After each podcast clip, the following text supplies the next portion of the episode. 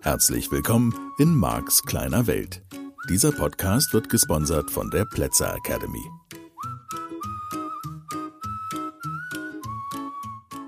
Ja, hallo.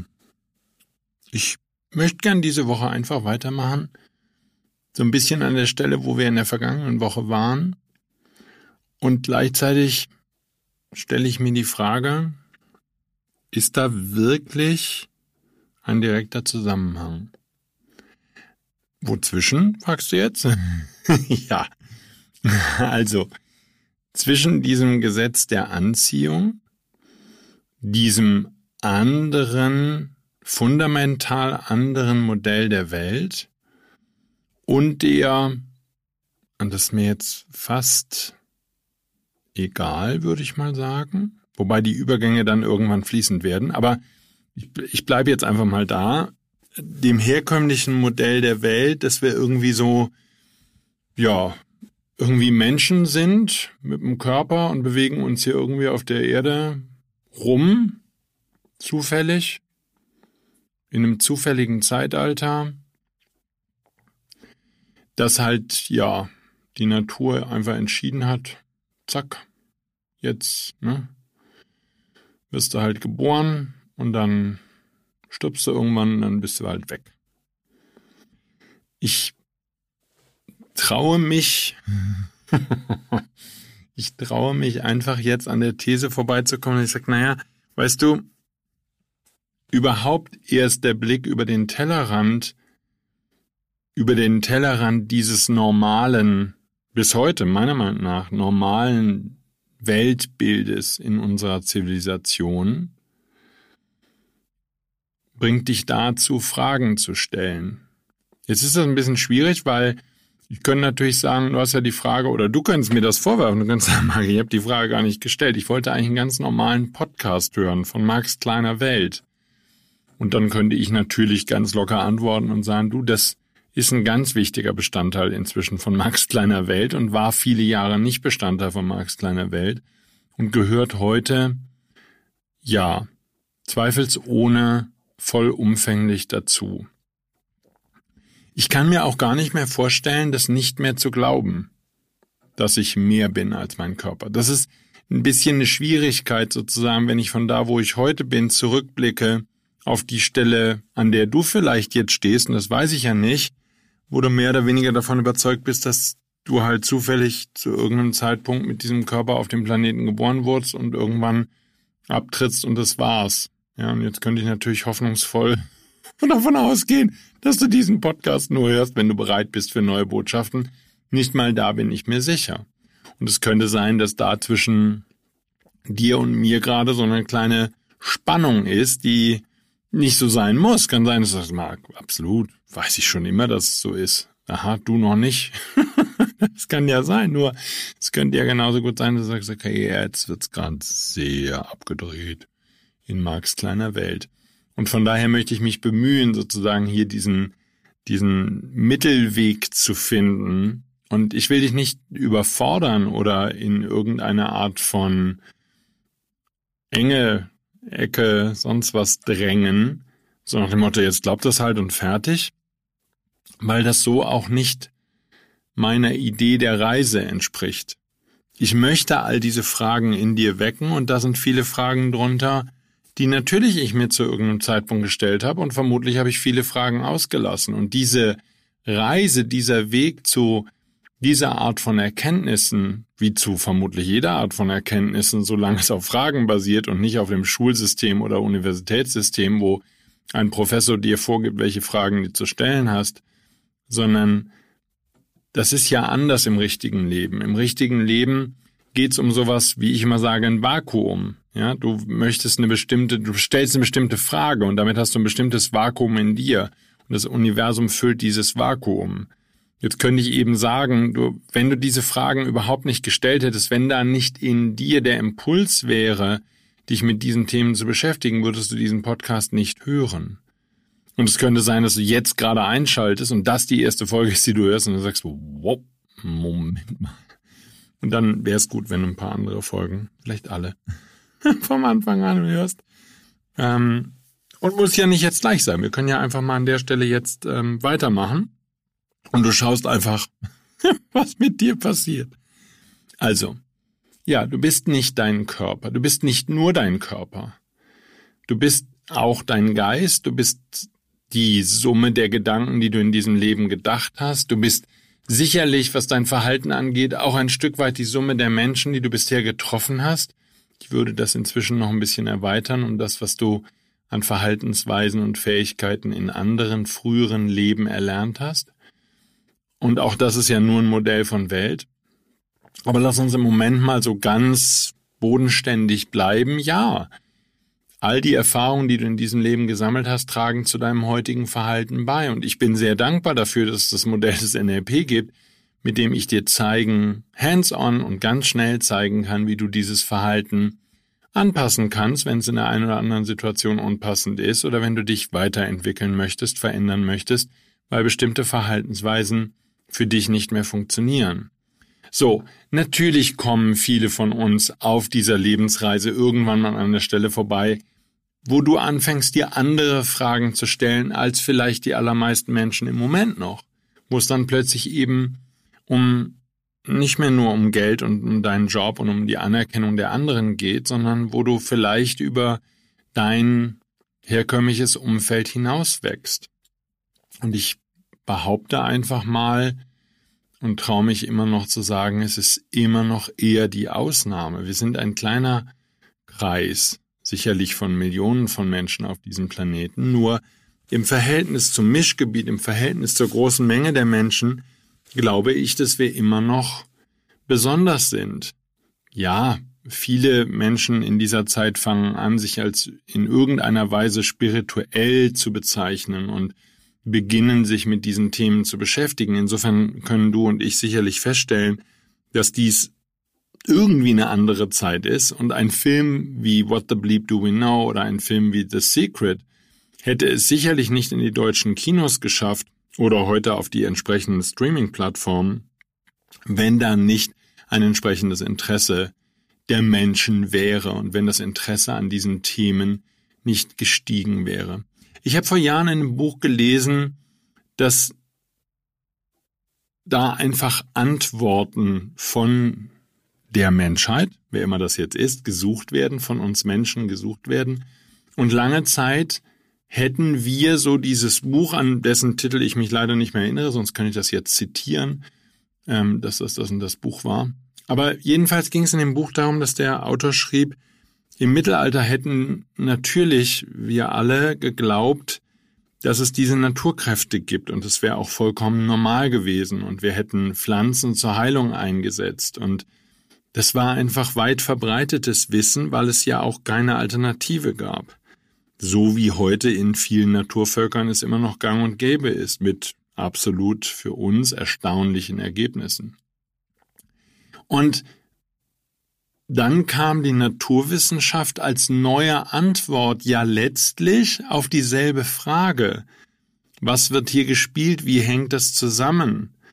Und wir entdeckten Ursache und Wirkung und damit ist nicht so sehr gemeint Ursache und Wirkung menschlichen Verhaltens. Wenn du deine Freundin schlecht behandelst, dann behandelt sie dich anschließend schlecht oder so, sondern Ursache und Wirkung im naturwissenschaftlichen Sinne.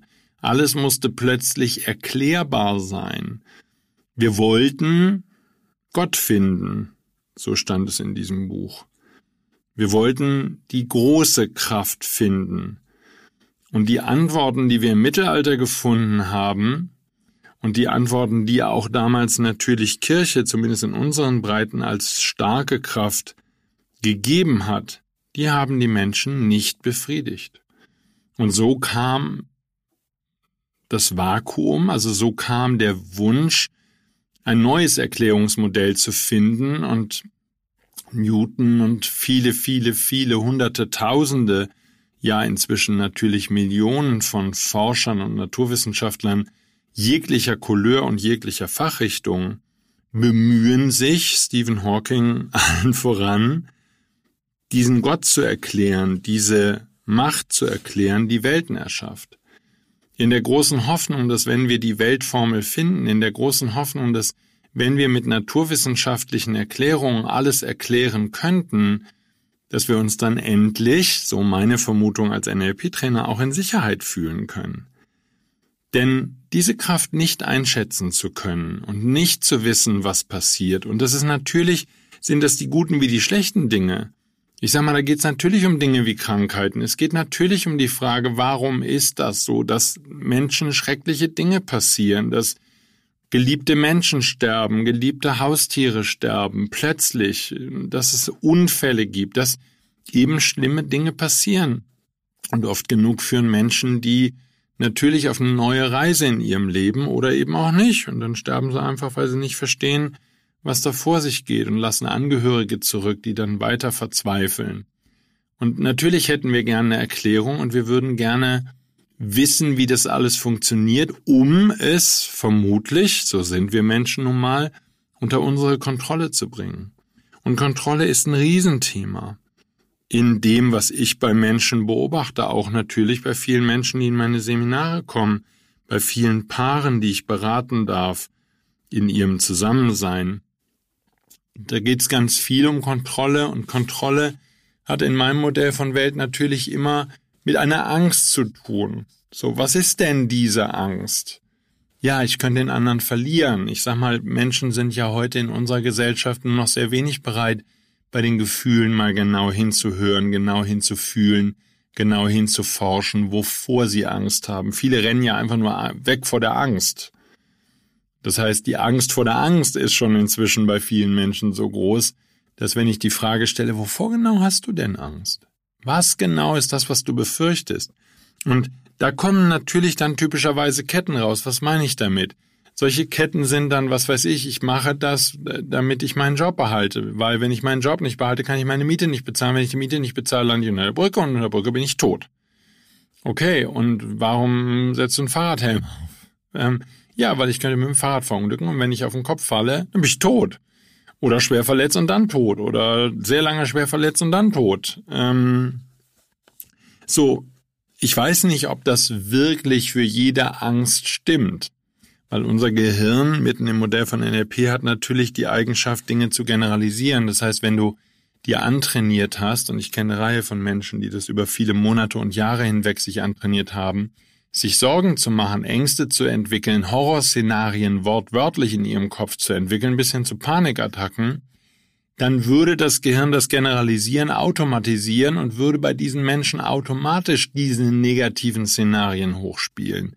Das, was dann als Panikattacken und Ängste und Phobien in Seminaren, in Coachings, in allen möglichen auch sicherlich therapeutischen Sitzungen irgendwie wieder repariert, in Ordnung gebracht, werden darf. Und da ist das Modell von NLP zum Glück absolut und mit Abstand allem überlegen, was ich bisher ansonsten kennengelernt habe. Auch in der Geschwindigkeit, mit der du deine Ängste überwinden kannst. Halbe Schritt zurück. Ich habe einfach jetzt mal die These und wie gesagt, du kannst gerne eine andere These haben. Schau dir die Welt und dich selbst da draußen an und in dem normalen Alltag. Und der Punkt ist eben der, meine These, Viele Menschen haben einfach Angst vorm Sterben. Und das ist, das scheint eine der zentralen Ängste in unserer Zivilisation zu sein. Auch wenn du beobachtest, wie viele Millionen, Milliarden an Euro jedes Jahr ausgegeben werden, allein in Deutschland, um diesen Feind, diesen Tod, diese Krankheit zu besiegen. So, Jetzt ist das natürlich wieder mal eine Stelle, wo ich sage, du, das, äh, ja, das ist jetzt nicht so kompliziert. Ähm, Ärzte verlieren in 100 Prozent der Fälle, also mach deinen Frieden damit, dass du stirbst, fertig, das Thema wäre damit erledigt. Ist es nicht. Ist es nicht. Natürlich stimmt es, dass du lernen darfst, denn deinen Frieden damit zu machen, dass du eines Tages nicht mehr sein wirst und Vielleicht sind da Kinder, die du der Welt hinterlässt, sodass zumindest deine Gene weiterleben und deine Gedanken in diesen Kindern weiterleben oder sie erinnern sich für immer daran, wie sehr du sie kontrolliert hast oder was auch immer dein Vermächtnis ist. Jedenfalls können wir beobachten, dass bei vielen Menschen dieser Wunsch so groß ist, ein Vermächtnis zu hinterlassen. Irgendwie bedeutsam zu sein. Und früher hat man dann Statuen errichtet, zumindest die, die wirklich wichtig waren. Und heute geht der eine oder andere von uns an solchen Statuen vorbei und hat keine Idee, wessen Statue das ist und wer der Mensch ist, der da nachgebildet in Bronze oder in Stein gemeißelt irgendwo rumsteht. Und bei anderen Stellen wissen wir, wer derjenige war und können das in Büchern nachlesen, was der für ein Leben hatte und warum das ein so wundervoller, besonderer Mensch war. Dem Rest von uns scheint das eher normale beschieden zu sein, dass wir ein eher durchschnittliches Leben leben, wenige Menschen, ein paar Menschen erreichen, ein paar Freunde haben, vielleicht in einer Liebesbeziehung leben und ja, es scheint so zu sein, dass wir dann einfach gehen und Spätestens zwei Generationen später erinnert sich niemand mehr, dass wir mal gelebt haben. Und das kannst du jetzt als traurig empfinden und könntest jetzt den Rest deines Lebens alle Bemühungen, alle Anstrengungen unternehmen, die man so unternehmen kann, damit irgendetwas von dir bleibt, so wie die Google-Forscher, die letztlich ewig leben wollen, wichtige Forscher oder der wichtige Mann, der hinter dieser Idee von Google und der Suchmaschine steht, der möchte einfach erhalten bleiben. Und er sagt, ein Mensch besteht aus den Fragen. Und wenn wir die Fragen kennen, die ein Mensch stellt, dann können wir ihn sozusagen für immer konservieren. Und die träumen davon, dass sie ihr Gehirn, was natürlich ganz besonders schützend und erhaltenswert ist, dass wir das konservieren können. Und dann können wir ihre unglaubliche Brillanz und Intelligenz für immer nutzen. Ja, solche Allmachtsfantasien haben die Menschen schon immer und wollten immer schon für immer leben und haben sich mumifizieren lassen, einwickeln lassen in kilometerlange Bandagen und mit besonderen Kräutern und Ölen und sonstigen Flüssigkeiten, die wir heute nicht mal kennen, in einer Art und Weise einbalsamieren lassen, dass sie zwei, drei, fünf, zehntausend, wer weiß das schon so genau, Jahre später immer noch in ihren Sarkophagen in Ägypten erhalten sind. Also insofern scheint die Frage nicht neu zu sein, wer wir sind und wie wir diesen schrecklichen Tod überwinden können. Nur, ich kann das von meiner Reise sagen und es ist das, was ich von der Reise vieler anderer Menschen auch mitbekomme. Wenn du beginnst, nach dem Sinn des Lebens, nach dem Sinn dieser ganzen Existenz, deiner Existenz, der Existenz der Menschheit zu fragen, dann wirst du meiner Meinung nach an diesem Thema vorbeikommen und damit werden Antworten auftauchen in deinem Leben. Und ich glaube, dass diese Antwort, du bist nicht dein Körper, eine der wichtigsten Antworten ist, die wir als Menschen finden können in der Entwicklungsphase, in der wir uns befinden. Das ist der erste, aller, allererste Türöffner. Und natürlich dürfen wir den Rest unseres Lebens, und wir werden keine abschließende Antwort finden, gerne darüber diskutieren dürfen, werden wir wiedergeboren, werden wir nicht wiedergeboren, ist es once in a lifetime, dass wir auf diesem Planeten inkarnieren und irgendwie gucken, dass wir durchkommen und danach kommen wir nie mehr wieder und leben bis zum jüngsten Gericht als Geistwesen, als Seele, was immer das dann bedeutet. Weiß ich auch nicht, wo wir dann sind. Äh, ja, und ähm, kommen nie wieder oder kommen doch wieder. Oder ich weiß es nicht, ist ja auch egal. Können wir alles diskutieren, werden wir nicht beantworten können. Wichtiger ist, dass du dich auf diese Reise vielleicht schon begeben hast, vielleicht jetzt begibst, weil du erkennst, aha, damit darf ich mich beschäftigen. Und so rum würde ich es jetzt einfach mal sehen. Das heißt, die, dass du daran vorbeikommst an dieser Frage, was ist denn da genau? Gibt's dann überhaupt noch einen Sinn? Und ich möchte das überhaupt nicht in Abrede stellen, dass eine mögliche Antwort ist, dass es keinen Sinn gibt in all dem, was wir hier erleben. Dass es vollkommen sinnbefreit irgendein Unsinn ist. Es sprechen auch wissenschaftliche Fakten dagegen. Ich bleibe einfach nochmal in dem Beispiel, dass die Erde im passenden Abstand um die Sonne kreist. Um nur ein winziges von Tausenden von Beispielen zu nennen. Ich bin weit davon entfernt, mich intensiver darum zu kümmern, welche naturwissenschaftlichen Beweise wir heute schon mit unserem primitiven Stadium, in dem wir uns als Menschheit befinden, ähm, belegen können oder mit diesen Beweisen belegen können, dass Teile dieser, ich nenne sie jetzt einfach mal so, esoterischen Wu-Wu-Welt sich doch wahr sind. Ja, dass es eben nicht mit Wahrscheinlichkeitsrechnung zu belegen ist, dass aus einem Einzeller, der auf irgendeinem Meteoroiden den Planeten Erde erreicht, irgendwann mal ein Mensch wird. und dass die Wahrscheinlichkeit, dass wir der einzige bewohnte Planet in diesem Universum sind, auch jetzt nicht so dramatisch hoch ist. Also das sind jetzt auch eher so Dinge, muss ich sagen, die ich finde, kann ich mit Alltagswahrnehmung, mit meiner bescheidenen Intelligenz und meiner Logik ganz schnell für mich beantworten. Da brauche ich auch keinen einzigen Forscher dafür.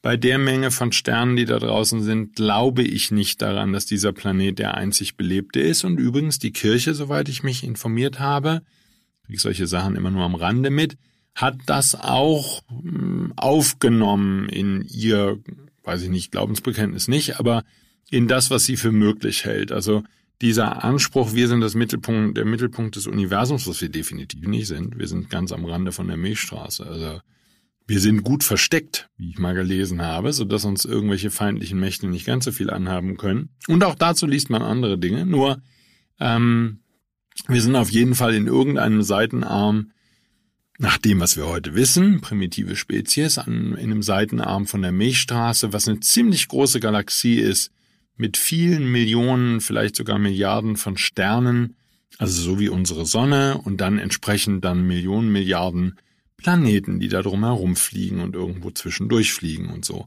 Scheint alles dazu zu gehören zu so einer Galaxie und Milchstraßen gibt's dann auch nochmal nach heutigem Kenntnisstand hunderte von Millionen. So, und da soll's dann keine zweite Art von Erde geben, das, also allein schon den Satz zu sagen. Da fragt man sich doch, ob die Menschen noch ganz gar sind. Aber wie gesagt, primitive Spezies, die nehmen sich halt als Mittelpunkt des Universums wahr und vertreten das auch öffentlich über viele Jahrhunderte. Da kann man sich nur wundern. Ändert nichts daran, dass ich dir eben empfehlen würde, jetzt anzufangen hinzugucken. Und mit diesem Hingucken meine ich eine Reise, und da warne ich dich dann direkt auch nochmal, die ist irreversibel. Wenn du anfängst, dir diese Fragen zu stellen und wenn du anfängst, darüber nachzudenken, wie die Sachen zusammenhängen und was du glaubst über das Universum und so fort, wenn du einfach nur anfängst, dich damit zu beschäftigen, dann gibt es keinen Weg zurück.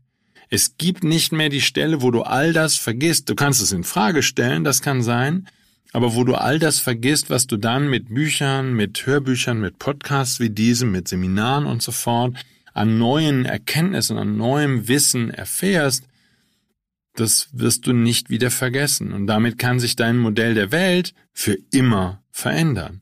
Nicht um dann statisch zu bleiben und für den Rest deines Lebens ein Weltbild zu bleiben, sondern dieses Weltbild wird sich immer weiterentwickeln, wirst weiter Fragen stellen auf einem anderen Niveau. Und das wäre sozusagen eine Art von Weiterentwicklung. Nur halber Schritt zurück. Ich habe eben den Eindruck, und das ist natürlich nur Marx kleine Welt, dass sich da hm, im Wesentlichen zwei Weltbilder ähm, befinden. Und das eine Weltbild geht mehr dahin, dass wir ewiges Leben sind, ewiges Bewusstsein, ewiges Energiefeld, das zumindest solange dieser Teil des Universums oder dieses Universum, in dem wir uns befinden, existiert, als Bewusstseins, als Energiefeld existiert, also echt lange, so eine richtige Ewigkeit. Und das vielleicht nicht in dieser Form immer existiert hat und nicht für immer in dieser Form existieren wird, weil es durchaus sein kann, dass neue Bewusstseine, neue Seelen sozusagen die Bühne betreten und in irgendeiner Art und Weise sich in diesem Universum tummeln. Nur dann kommt natürlich, wenn du anfängst, dich damit zu beschäftigen, die Frage, okay, wenn ich Bewusstsein bin, dann kann ich natürlich wieder primitive Spezies der Idee folgen, dass ich das einzige Bewusstsein bin und dass ich von ein paar bescheuerten Tieren umgeben bin, aber ansonsten von toter Materie. Auf der anderen Seite glaube ich, wenn du anfängst, dich mit diesen Themen zu beschäftigen, wenn du beginnst zu meditieren, wenn du beginnst, ja, entspannte, tief entspannte Zustände zu lernen und wenn du bereit bist, dich mit anderer Literatur zu beschäftigen und aufhörst, Zeitungen zu lesen und den Quatsch zu glauben, den irgendwelche regierungsgesteuerten Journalisten in ihre Blätterchen drucken. Es ist ja unfassbar, was da inzwischen mit dem Journalismus passiert ist. Da ist überhaupt keine Meinungsfreiheit mehr vorhanden. Krass, ich bin einfach nur erstaunt. Ich bin ja früher mal Journalist gewesen. Da kann man nur den Kopf schütteln. Aber wenn du aufhörst, sozusagen diesen Mainstream vorgekauten Gedankenschwachsinn zu folgen und wieder beginnst, selbst zu denken, dann glaube ich einfach fest daran, kommen neue Ideen. Und neue Ideen können auch sein, zu verstehen, dass es durchaus sein kann, dass es in diesem ganzen Universum, in dem wir uns befinden, keinen einzigen Punkt logisch, nicht im Moment naturwissenschaftlich nachweisbar, aber logisch, keinen einzigen Punkt geben kann, an dem kein Bewusstsein ist.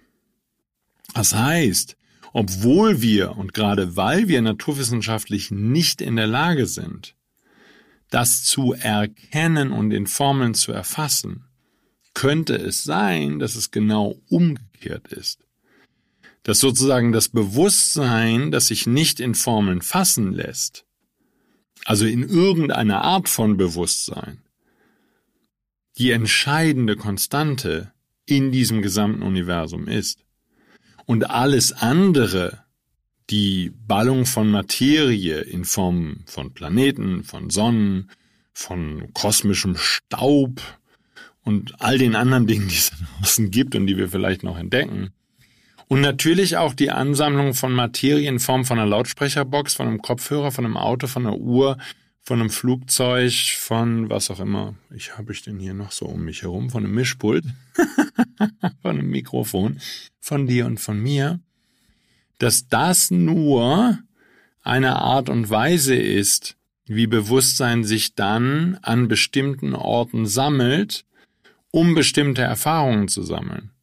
Das würde auch bedeuten, dass der Baum ein Bewusstsein ist, das eine bestimmte Erfahrung in diesem Fall als Baum sammeln möchte. Es gäbe keine tote Materie. Auch der Fels wäre eine Form von Bewusstsein. Und dieser Fels würde halt eben für ziemlich lange Zeit die Erfahrung sammeln wollen, ein Felsen zu sein. Und so fort. Und für mich so abgedreht das vor 30 Jahren geklungen hätte, wenn mir das jemand erklärt hätte. Und ich kann nur hoffen, dass ich dich heute mit all den Schritten, die wir als Menschheit seitdem gemacht haben und mit der, all der Erweiterung des spirituellen Gedankenguts und all den Dingen, die heute auch in Buchform und in Filmform und so fort verfügbar sind, dass du dich diesen Gedanken langsam vielleicht öffnen möchtest oder dass sie zumindest ein Fragezeichen in dir hinterlassen. Wenn mir das gelingt, wäre schon vieles gewonnen, weil die Idee von Max Kleine Welt, du weißt es, ist ja nicht.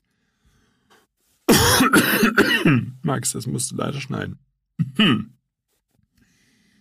ist ja nicht, dass du ein Weltbild übernimmst, sondern die Idee ist ja, dass ich dir neue Fragen mitgebe, neues Vakuum erzeuge und dass du dann anfängst, auf immer neue Weise mit immer neuen Büchern, Unterhaltungen mit anderen Menschen, Gesprächen, Filmen, was auch immer, Internet, mit deinen Quellen, die dann zu dir kommen, Antworten auf diese Fragen findest. Und wir beide unser Modell, du deins, ich meins, gemeinsam in Teilen und teilweise jeder für sich, weiterentwickeln. So, und das wäre jetzt sozusagen dieser kleine Zwischenschritt, der dann, und da machen wir nächste Woche dann weiter, der dann Konsequenzen hätte für all das, was du erlebst und eine tiefgreifende und eine weitgehende Bedeutung hätte für das Modell der Welt, in der du lebst. Und damit würden andere Dinge in deinem Leben wichtiger als für Menschen, die das herkömmliche Weltbild haben von man muss eine Menge Geld verdienen, man muss sich versichern gegen Unfälle, ähm, jede Menge Chaos passiert auf diesem Planeten und wir werden alle sterben und da müssen wir Angst vor haben und müssen Unsummen von Geld und Aufwand treiben, also Geld ausgeben und Aufwand treiben, um das in irgendeiner Weise zumindest hinauszuzögern, das Unvermeidbare. Und ja, und müssen voller Angst den Rest des Lebens darauf warten, dass wir eines Tages sterben werden. Hm. Das wäre jetzt dann ein vollkommen neues Modell der Welt, denn dann wärst du unkaputtbar. Nicht als Körper, allerdings als Bewusstsein, als Energiefeld, um das möglichst naturwissenschaftlich auszudrücken, damit ich auch die Naturwissenschaftler noch beibehalten kann. Ja, also, neue Thesen aus Marx kleiner Welt. Nächste Woche geht's damit weiter. Hab eine ganz schöne Woche. Ich danke dir fürs Zuhören. Tschüss. Das war der Podcast Marks kleine Welt. Alle Rechte an diesem Podcast liegen ausschließlich bei Mark A. Plätzer. Bücher und Hörbücher von Mark sind erhältlich unter www.nlp-shop.de. Die Seminare mit Mark findest du unter www.plätzeracademy.de.